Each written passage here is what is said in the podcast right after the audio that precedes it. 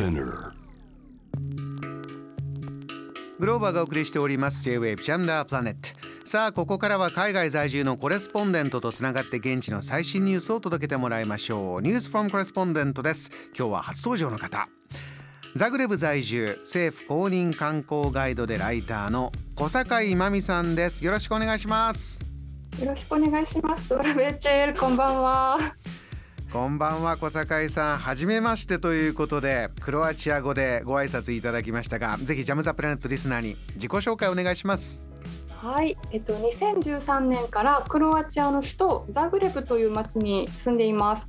で普段はですねあの政府公認ガイドとしてクロアチアに旅に来てくださる皆さんをご案内させていただくほか自身で運営しているクロ旅という観光情報サイトでクロアチアに関するさまざまな情報を発信しています。小坂井さんもうクロアチアの魅力たくさんあると思うんですけれど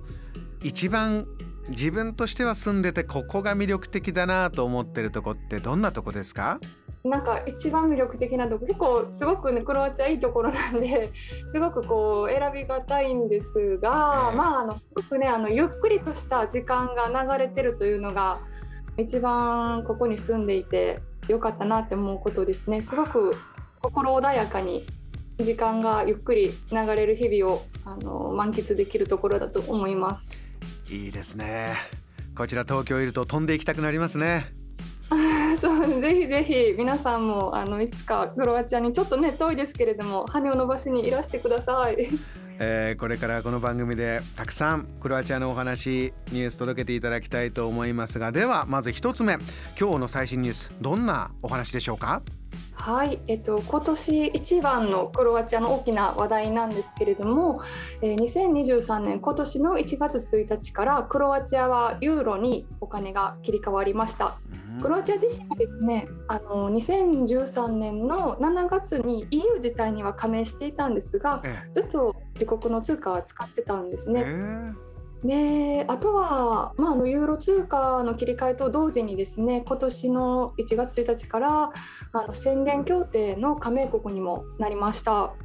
小坂井さんこの人物の移動がどんどん簡単になるというねことなんですけれどもどうですか？そちらでこれがとにかく大きいニュースになってるのは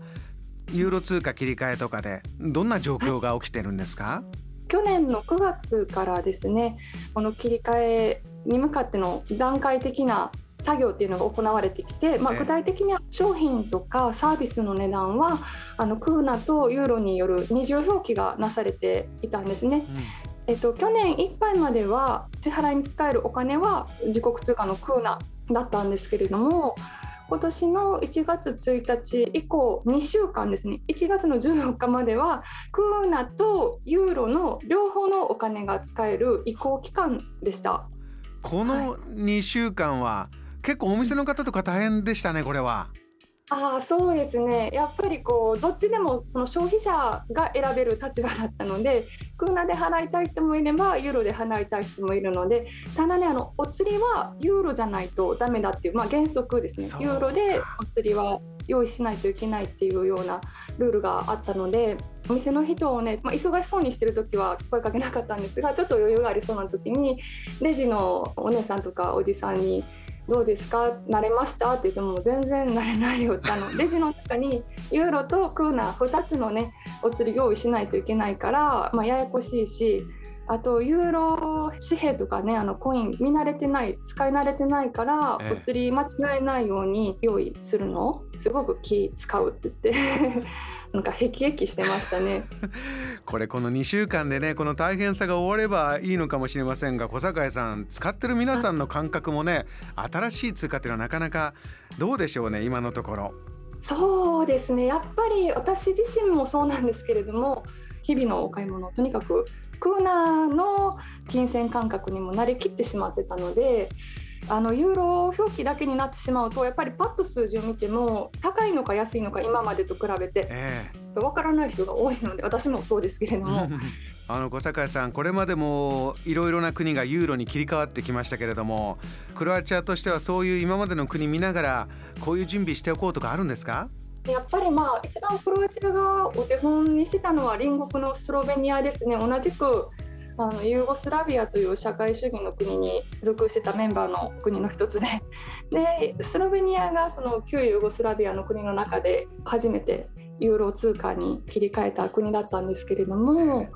まあ、クロアチアの方がそのユーロ導入前にいろいろその心配してたことっていうのは、まあ、スロベニア以外にもそのイタリアとかマルタとか他の国もそうですが今までその自国通貨を捨ててユーロ通貨に切り替えた国ってどこも漏れなく物価が上昇してるんですね。そうなんですね。で、まあ、クロアチアの人もすごくそれを心配していて、うん、クロアチアはそもそも2021年以降かなりその物価の上昇がですね、ええかなりひどい国で。あそうだったんですか、うん、そうタイミング的にねあの今じゃなくてもよかったんじゃないかっていう。そういう声もあるんですね。あのクロアチア政府としてはこの皆さんが心配しているものに対して我々はこうしていきますよとかいう政策は何かコメントを出してたりするんですか？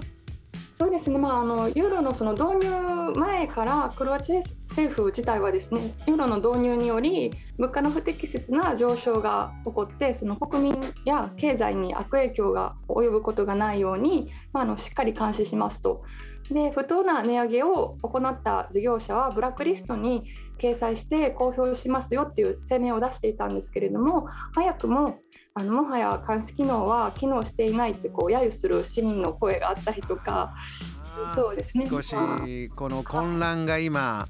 起きてるかなという感じは実感としてありますか？そうですね。まああとどこまで不当な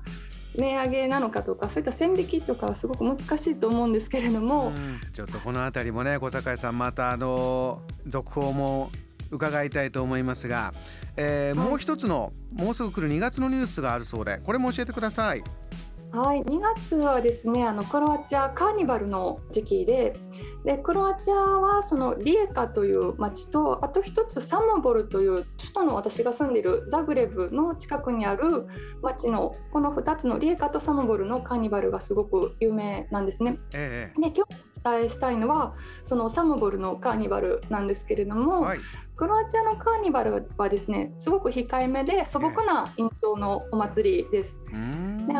手作り感満載の 昔のカーニバルってこんな感じだったのかなっていうような体験ができる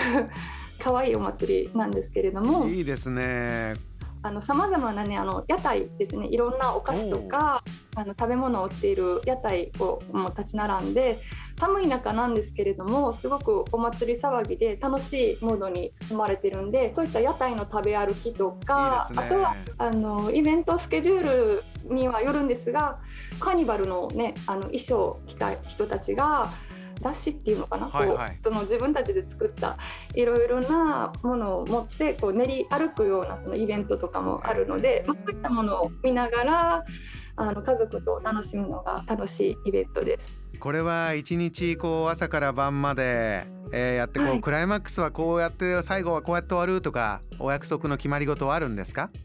そうですね、まあ、カーニバルの開催期間って結構長いんですけれども、えー、最終日にはプリンスカーニバルと呼ばれる、まあ、そのカーニバルの王子と呼ばれるですね大きな人形があるんですがその人形があの町の中心地にある広場に連れて行かれて裁判にかけられるんですね。裁判人形なんですけれども